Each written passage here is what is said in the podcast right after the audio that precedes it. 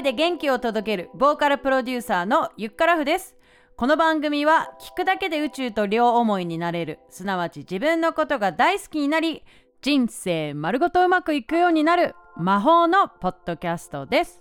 今回から5回にわたりステージやライブ本番前に役立つゆっから不的ライブ前のルーティンをご紹介します。お楽しみに。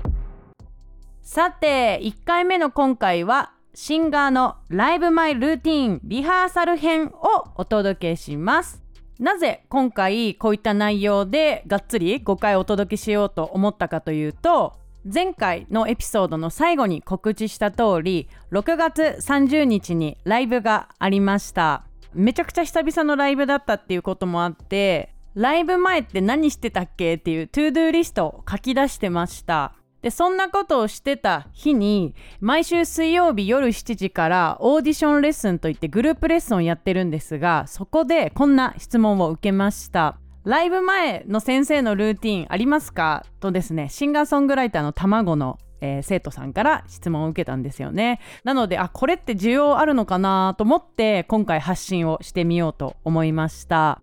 リスナーの皆さんの中には、まあ、歌ってる方もいるかもしれないですがそうじゃない人の方が多いと思います。でそういう場合はこうアーティストとかシンガーソングライターってライブ前こんなことやってんだみたいな感じで聞いていただければいいですしあとはご自身の仕事とか日常にも役立つことがあるかもしれないのでそんな風に聞いてもらえたらなと思います。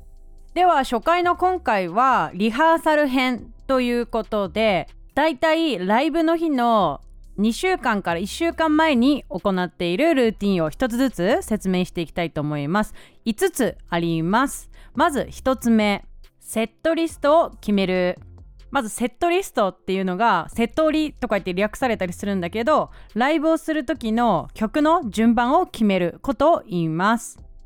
そうですね。いろんなライブ形態があると思うんですけれども今回は他のアーティストさんやバンドと一緒に出るイベントを想定してお届けします。そういった場合の持ち時間っていうのはクラブでもライブハウスでもだいたい20分から30分が目安持ち時間です。なのでその中でオリジナル曲やカバー曲とかを披露するわけです。30分の間で自分をプレゼンテーションする自分のグループユニットをプレゼンテーションするそんなイメージで思ってもらうといいですね。やっぱり他のアーティストさんと出るっていうことは自分のこと知らない人もお客さんとしてたくさんいらっしゃるので初見で自分をアピールする覚えてもらう SNS フォローしてもらうそういうところまでイメージしながら曲を決めていきます。そして曲を決める時、まあ、2パターンあって1つは30分間全てオリジナル曲を披露する。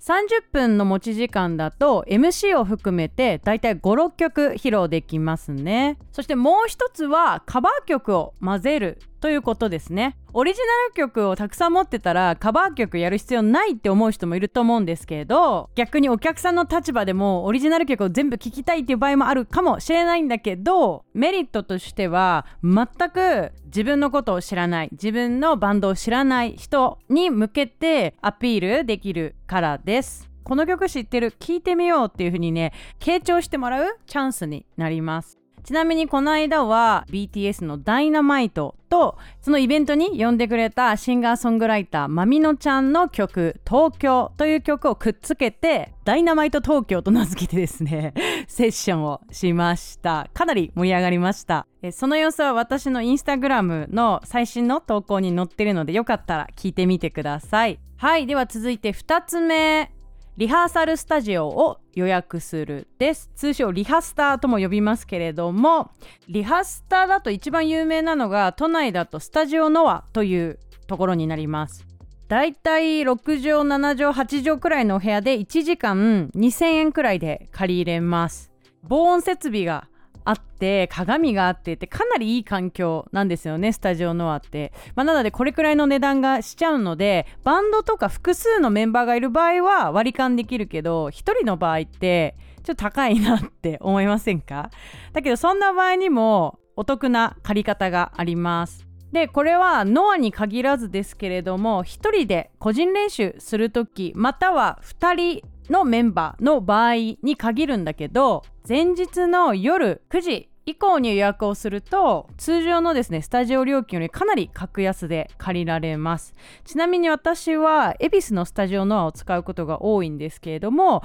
だいたい個人練習1時間660円くらいです。2人の場合でも1210円です。かなりお得だよね。はい。なのでリハをしたいなって思った前日夜9時はスマホとかパソコンにちょっとかじりついてあ早く予約しなきゃ埋まっちゃうみたいな 感じで争奪戦争いをしています。平日はね大丈夫なんだけどやっぱ土日はめちゃくちゃここ狙ってる人が多いからそう。まあ、これはシンガーとかアーティストとかバンドマンあるあるだと思います。さてじゃあ3つ目いきたいと思います。え予約したリハーサル日時にまずスタジオに行って行うルーティンをご紹介します。マイマイク持ってる人は持参すると思うしあとはキーボードとかギターを持ち込むっていう場合も同じように持っていってで配線をします。で配線はなんかこうでっかいねこうミキサーっていうところにつなぐんだけど結構なんか女の子の場合むずいって思う人もいるかもしれないんだけどでもお店の人ね全部やってくれるから頼んじゃってください。それでそのセッティングをしゃべっておくといいと思います。しゃべっていうのかな今？わかんないけど写真撮っといて。で次回に活かしてください。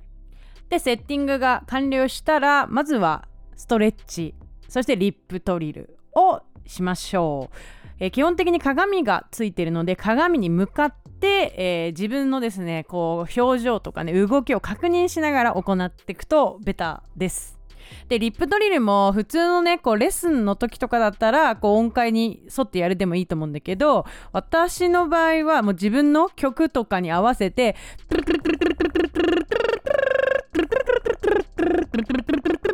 こんな感じで自分の曲をリップトリルにして、えー、ウォーミングアップをしてます。で一通りウォーミングアップが終わったら発声練習を軽くやります。まあ、今日の喉の調子どんな感じかなってチェックしながらやりますね。あーあーあーこういう感じでいろいろやっていってあと裏声とかも「ねいねいねいね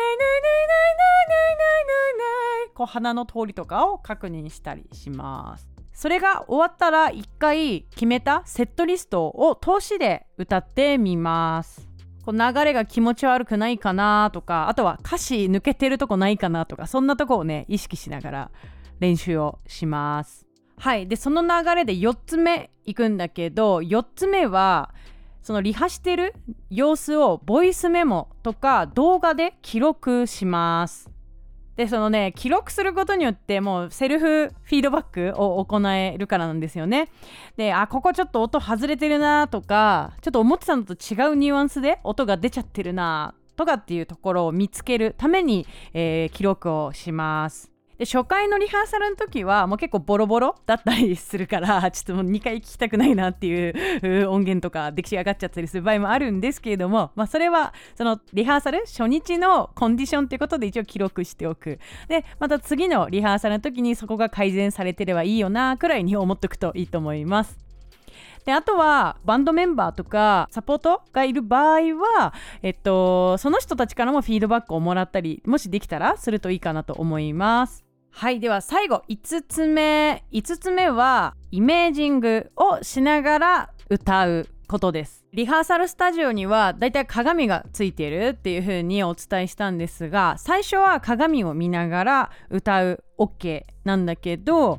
っぱり本番ってさ目の前に鏡があるんじゃなくてお客さんがいるわけだよね。で最近オンライン配信ライブだとしても、まあ、その画面の先にお客さんがいるっていうそれがねこう想像できるか、えー、どうかっていうのも結構重要かなと思っていて例えばですねそのライブハウスとかクラブの規模にもよるんだけどなんか数十人から例えば100人200人とかっていう場だとかなり人の数違うじゃん。そう。なのでそこの会場ってさ行ったことあればいいと思うんだけど行ったことない場所だったらまあググったりしたらさ会場の雰囲気とかって見えると思うのであたかもそこの会場にいるかのように歌ってイメージングをしながら最後歌うっていうのをやってます。で一つコツなんだけど鏡の前だとやっぱ自分見えちゃうじゃない？まあこれは私の場合だけど自分のこと大好きだからすごい見ちゃうの自分を。まあこれは人それぞれだと思うんだけど、まあ、それを防ぐために180度後ろを向いて壁に向かって歌う。こんなこともしてます。まあ、そうすることによってその先にお客さんがいるよねっていうのを想像しながら歌の練習をする。これ結構大事だと思います。これ、まあ、いつもの宇宙の話につながるけどやっぱ想像できることって絶対実現ができるのでそれを知った状態でライブに挑むのかそれとも全くなしでするかっていうのは結構緊張の度合いとかも変わってくるんじゃないかなっていうふうに思ってるのでやったことがない人は取り入れてみてはいかがでしょうか？はいということで32回目の配信いかがだったでしょうか？最後もう一つ伝えたいんだけどリハーサルは完璧に仕上げないっていうのも一つありかなと思っていてこの曲順でここに MC を入れて最後盛り上げるみたいな こう決めるのは超いいことなんだけど、まあ、ライブってやっぱ生ものだからその通りいかないんです。絶対その通りいかない。だけどいかないことを